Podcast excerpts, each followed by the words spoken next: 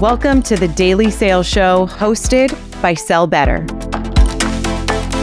All right, here we go. Let's kick things off proper right here. Welcome back, everybody, to the Sell Better Daily Sales Show, where we bring you daily sales advice to help you sell better.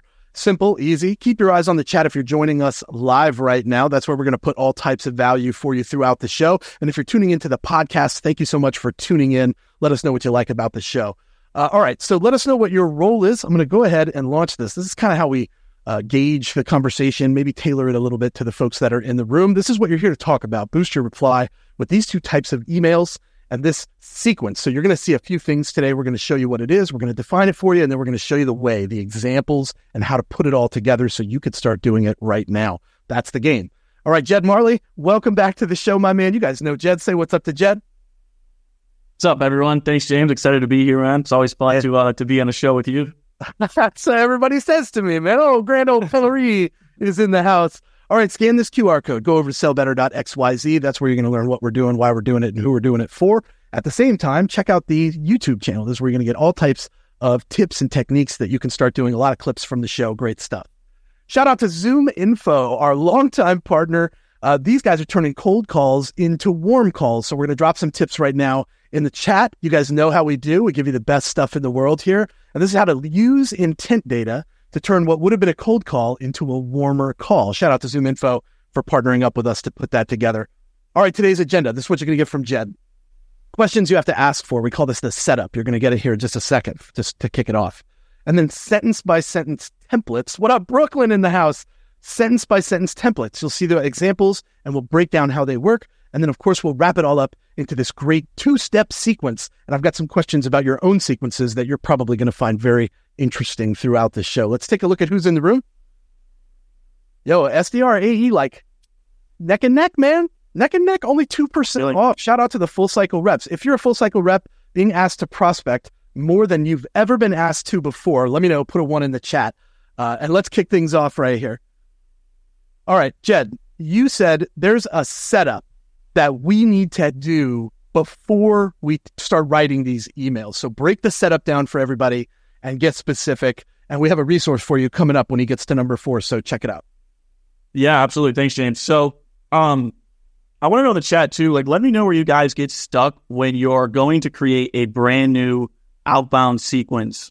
Mm. Um, I've probably created like hundreds of sequences so far in my career. And uh, I, I feel like where I struggle the most is just like putting together the initial outline and specifically deciding like who is this sequence going to be for, right? Because you can segment by industry, personas. There's so many different ways you can create it. And so let me know in the chat where you guys get stuck the most. But after creating hundreds of sequences for myself and on behalf of clients uh, over the last several years, this is like the six critical questions you need to ask yourself and really take your time with each one. Because if you get this part right, it makes creating the sequence and any future sequence extremely easy. Uh, and it also makes the, the sequence highly relevant. So I'm going to go through each one. The first yeah. one is who is the, yeah. Um, What's the time commitment for this? Just real quick. Oh, sorry. Good question. So, um, I think it's, it's going to be case by case, right? Because if you're joining a new company and you don't have a good understanding of your persona, it's going to be hard for you, for example, to understand the best prospecting signals or the best pain points. And so you might have to go back and do some more customer research. Whereas if you've been with the company for several years, you know these things like the back of your hand. I would yeah. still challenge you to validate that with data on a, a, quarterly basis to make sure you're super aligned on what those pain points are. That's interesting. Um, so, so real quick for the for the crowd, as you move through these, before you get started yep. with explaining each one, on a scale of one to ten, how well do you know your actual buyers, your prospects? Because I think what you're saying there is that the speed of this is determined by how well you know your ICPs. Look at this. We got a seven already. That's some honesty right there. It's good, but it could be better. exactly. All right, go ahead. Just break these down. It is, yeah, absolutely. So, first one is who is the target persona for this campaign? Um, I just, out of all the sequences I've tested and the data I've seen, I highly recommend just focus on one persona per campaign and try to get super specific with what is that persona's exact job title. Yeah. And the only scenario where you'd want to put two of this or two different job titles in the same sequence is if the overall pain points that they would experience that your problem helps solves uh, relates to both of them. But in most cases, you want to keep it very specific with one persona per campaign because pretty much all the messaging we create in cold emails uh, is going to be specific to that persona. And so if you start you know, putting in different personas, it's going to kind of uh, dil- dilute the messaging and make it less relevant. So that's the first one is uh, don't just stop at the persona, but write down all the very specific job titles that you're going to use for that campaign because that's going to help you create the list uh, in a very relevant way. The second one is how is that person, that, that persona getting the job done today without you?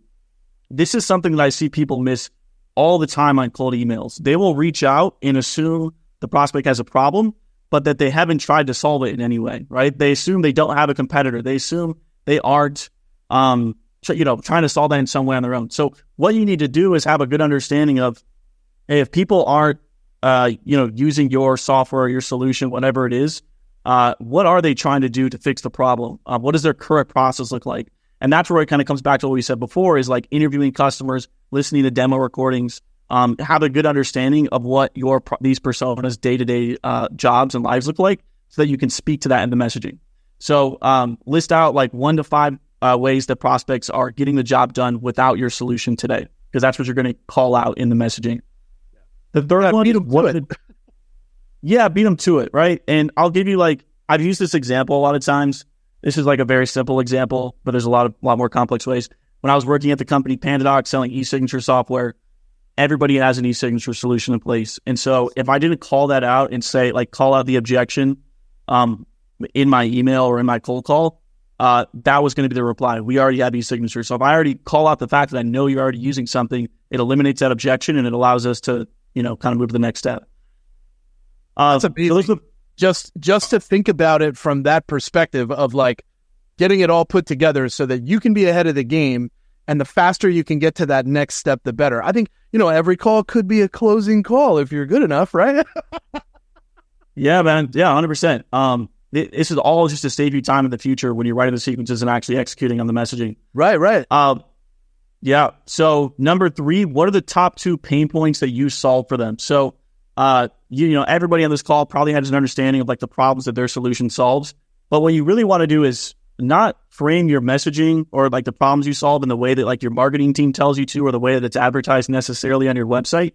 Mm. You want to pull it out from like specific customer language. So like if you're a software company, uh, oftentimes people are putting in G2 crowd reviews and, and explaining very specifically the problems that were solved by using your solution. Again, listening to call recordings. You want to essentially write this down uh, in the way that the customer would say it.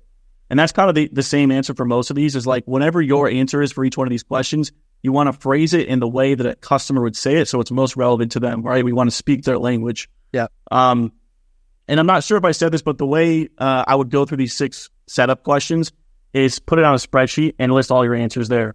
Um, so I do have a spreadsheet for everybody for number four yeah. there. Uh, put a yes in the chat if you need some help figuring out how to find these signals, these intent signals that let you know what somebody has. We are going to drop a link in the chat for everybody that's putting a yes in there. You want to go get this resource for everybody that's trying to get some help to get the signals in. All right, go ahead.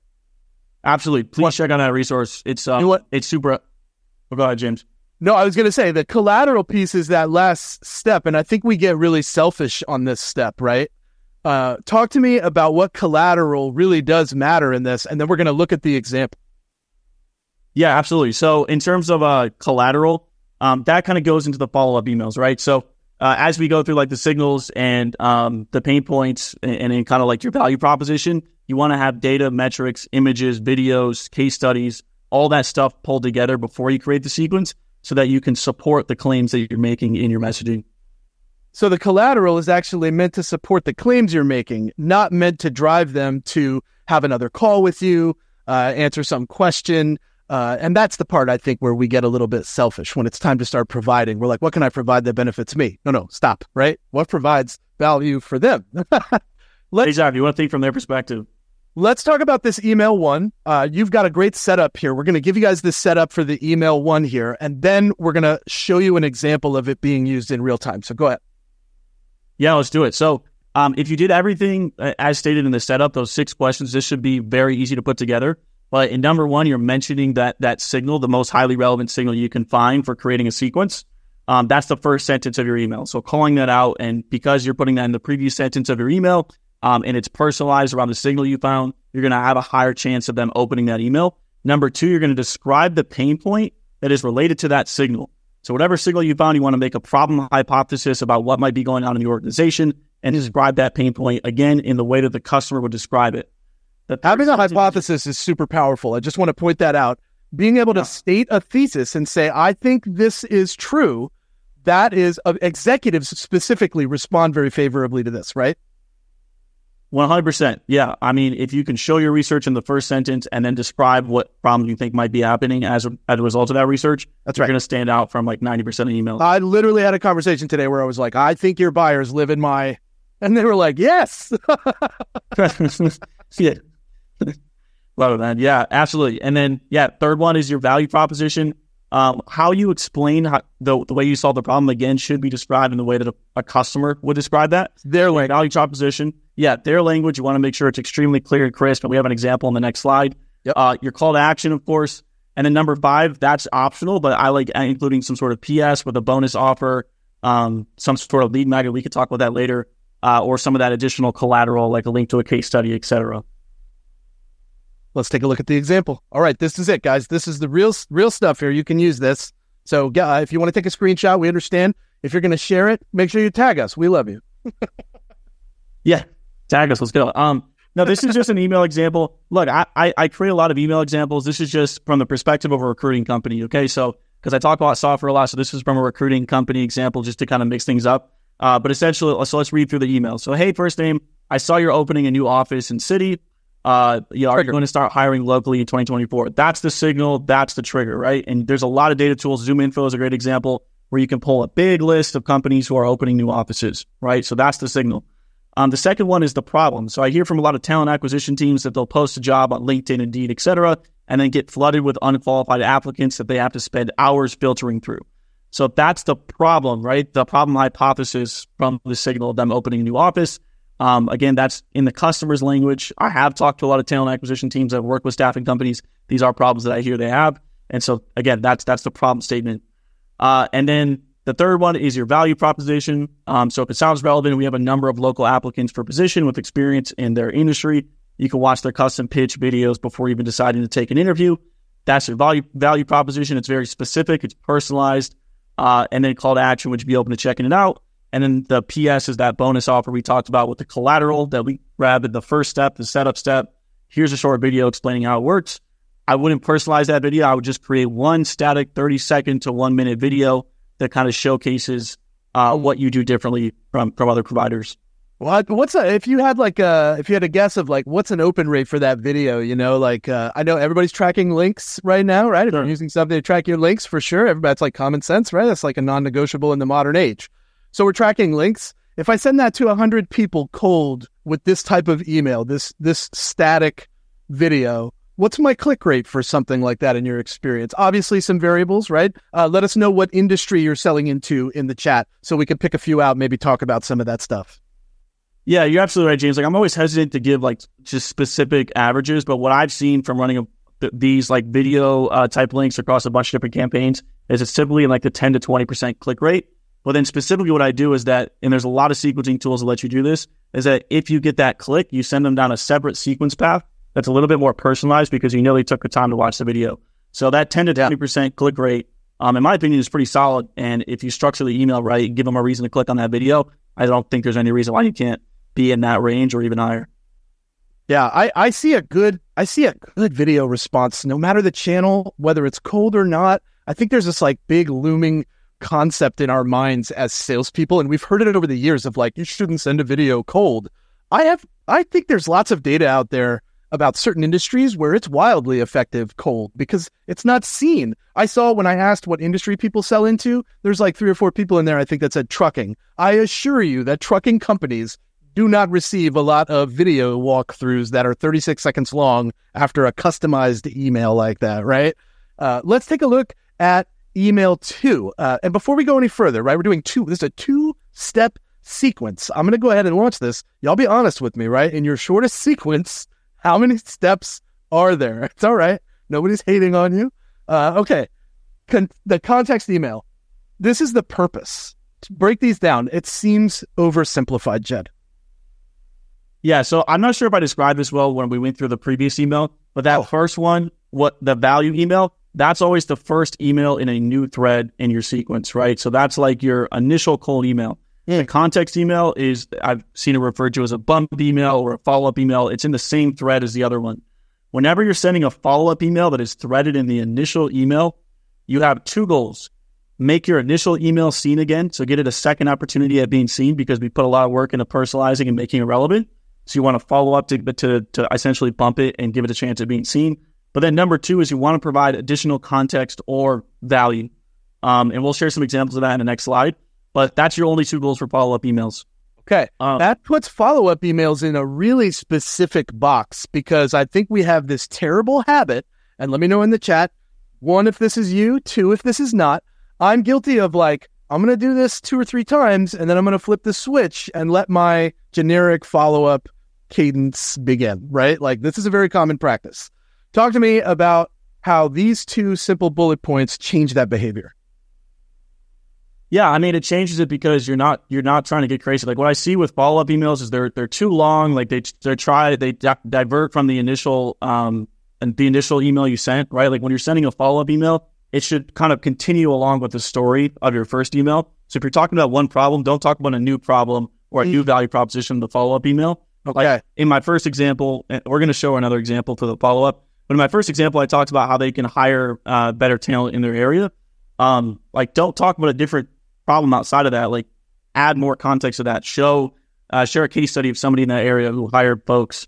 Um, you know that just got a new office, for example. So um, it's just continuing with the theme. Like sequences should follow one one straightforward story. What I'm gathering from that, and I think a takeaway that it's hitting home for me is a problem, whatever it might be, deserves more than one email. You can't mm-hmm. you can't say you solve a problem and then be like, oh wait, never mind. Let's talk about this other thing right? Because it's very confusing and it doesn't have enough impact over time for your prospect. Talk to me about this example right here. Uh, I want to encourage everybody ask questions. We're going to review at the end so you can see all this in a linear in a linear way, but ask questions in the Q&A so that Jed can answer your questions about this process. Check out the poll results too while you guys talk this through. Go ahead, Jed. Yeah, please do ask questions. I love I love answering as many questions as possible, so I want to hear them all. Um, Okay, so this is an example of a follow up email or what I call a context email. And so just, hey, Dave, customer opened a new office this year as well. So again, continuing on with that signal, uh, we helped them fill three open positions in under 30 days without the pain of taking dozens of interviews. Uh, you can read more about their experience with us here. And so this is doing a few things. Okay. First of all, this doesn't have to be personalized on a case by case basis. This is hmm. just, this would be an automated email because if you build a list of people that are that one persona that all had new offices, this email can be relevant to every single one of them. So you don't have to go through and personalize each one. Um, it's using, in terms of the collateral we're using here, it's a case study example. I don't like just sharing a generic case study, but this is an example of one that's specific and talking about the details and then giving them the option to check out the, uh, the link for more information. The third thing that we're doing here that I like to do on context or follow up emails is there's no call to action really. I'm not asking a question. I'm not asking for time. And I like doing this in about half of my emails in, in any given sequence because it's kind of a pattern interrupt. It's it's not giving like commission breath, if you will. And all I'm trying to do is like provide value, present my the problems that I help solve in my hypothesis on their problems, and then the ball's in their court for if they want to respond. And so um, I have seen good response rates when you don't include a call to action in some of your emails. And if you're constantly just asking, asking, asking, asking every single time, it's like that's kind of annoying. If you've ever been on the buyer perspective of it, it's like, okay, we get it. So uh, anyways, that's my personal opinion and what I've seen work well. I don't like having a call to action on every single email. It's very interesting because I think we have a tendency to assume uh, that, and type CTA, if you send emails and your leadership says there's no CTA, there has to be a CTA in every email. Uh, you know, let me know if you hear this or if you've heard it in the past. I think this is against the grain. I, I feel like a buyer might see this and feel like, oh, you know, hey, thank you, right? I'd expect like a thanks for sending it. And I think this makes a lot of sense. I get a lot of thanks for sending it because I send a lot of invites, right, to the show. But this makes a lot of sense for a follow up because there is no requirement on their end. Okay. Let's talk a little bit. Look at this. Let's go back, right? Two to four is the dominant. Our shortest, our shortest sequences are two to four. I'd love to know if that short sequence, yes or no, is it your most successful sequence? Yes or no in the chat.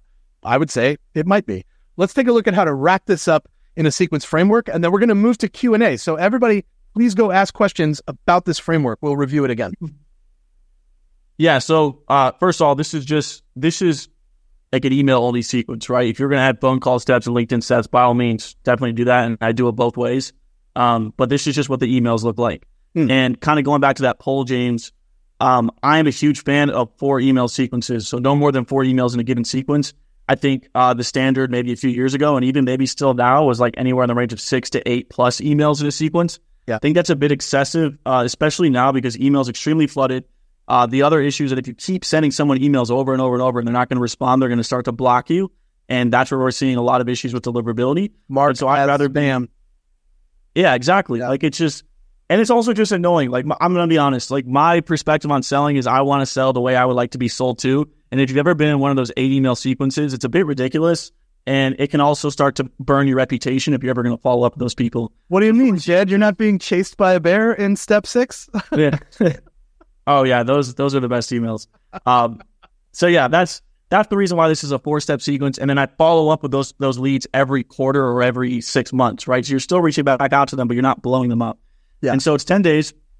Um, first email is the value email, which we talked about the structure in the beginning. You're focusing on one specific signal and one specific pain point.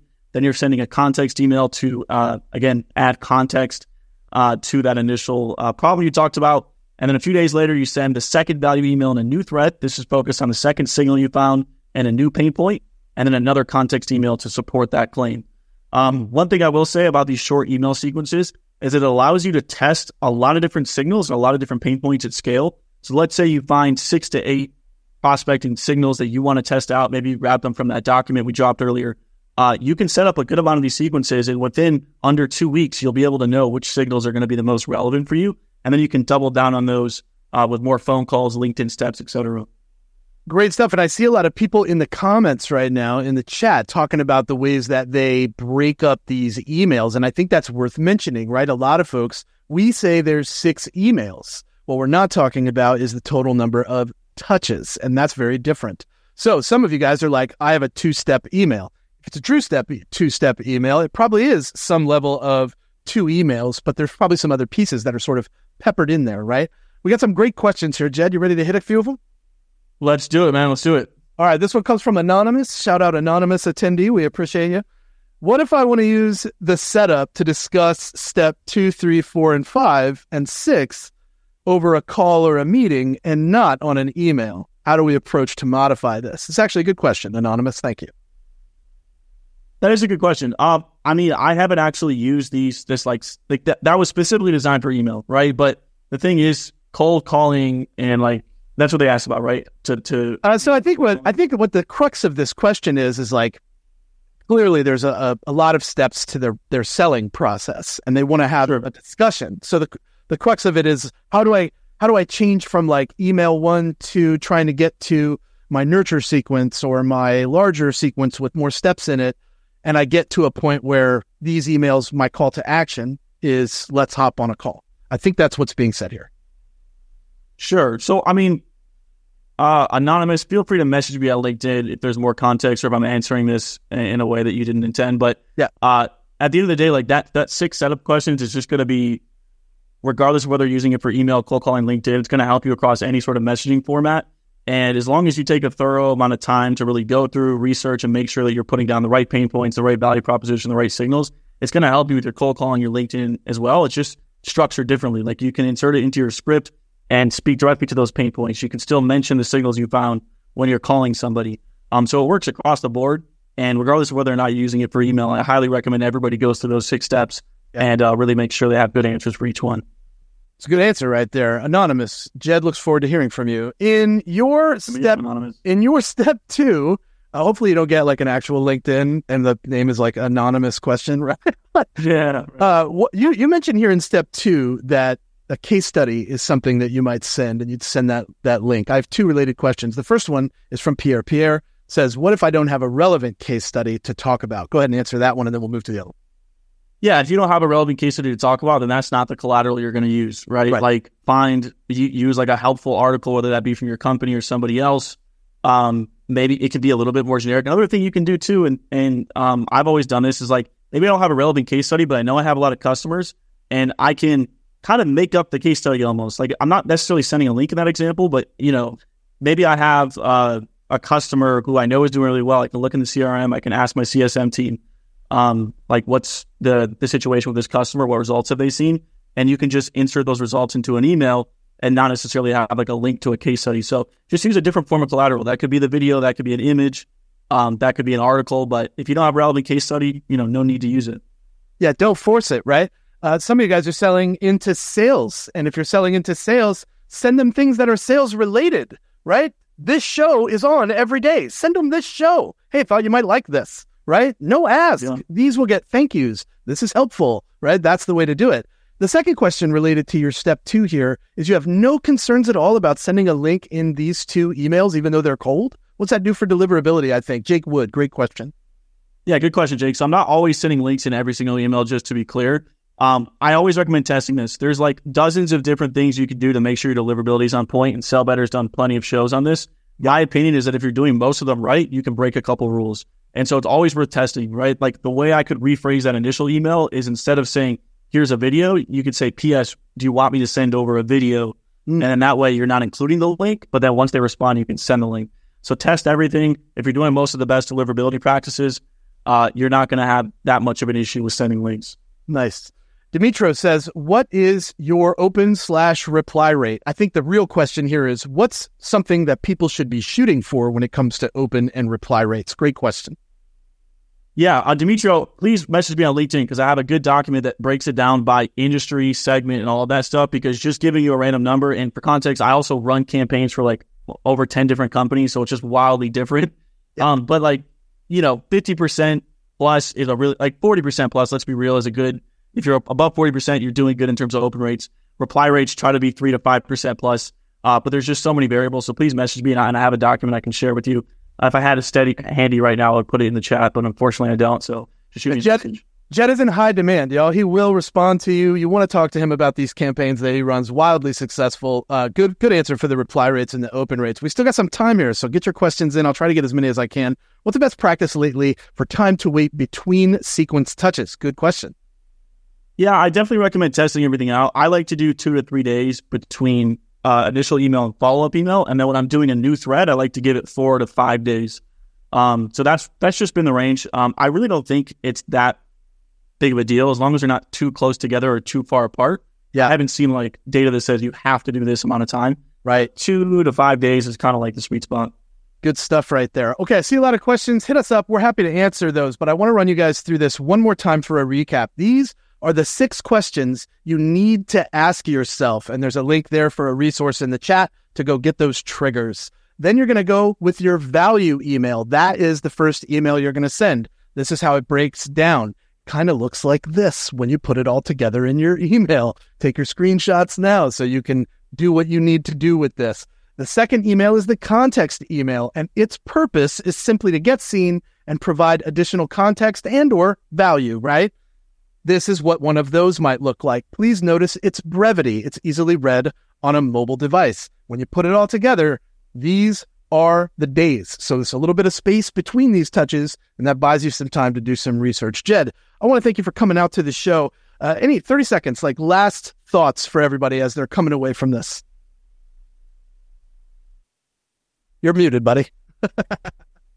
I'm so sorry. I was coughing. Um, uh, First off, there's a lot of questions, so I will answer anything anybody that messages me on LinkedIn because I know there's a lot of questions and things that come from this. Yeah. Uh, but my biggest takeaway would be take the time, whether it's a couple hours to really do your research and answer those six questions, whether you're going to use them for a sequence or not. It'll really help you rethink about how you do your outbound process, uh, messaging, uh, all that stuff. So uh, if there's anything you do, go through that six step process.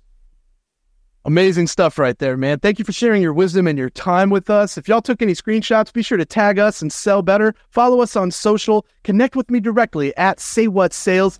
And obviously, we want you guys joining us to, uh, Monday Monday when we come back. We are live every single day. So we'll see you guys next week. Have a great weekend and go get them, y'all. We're rooting for you.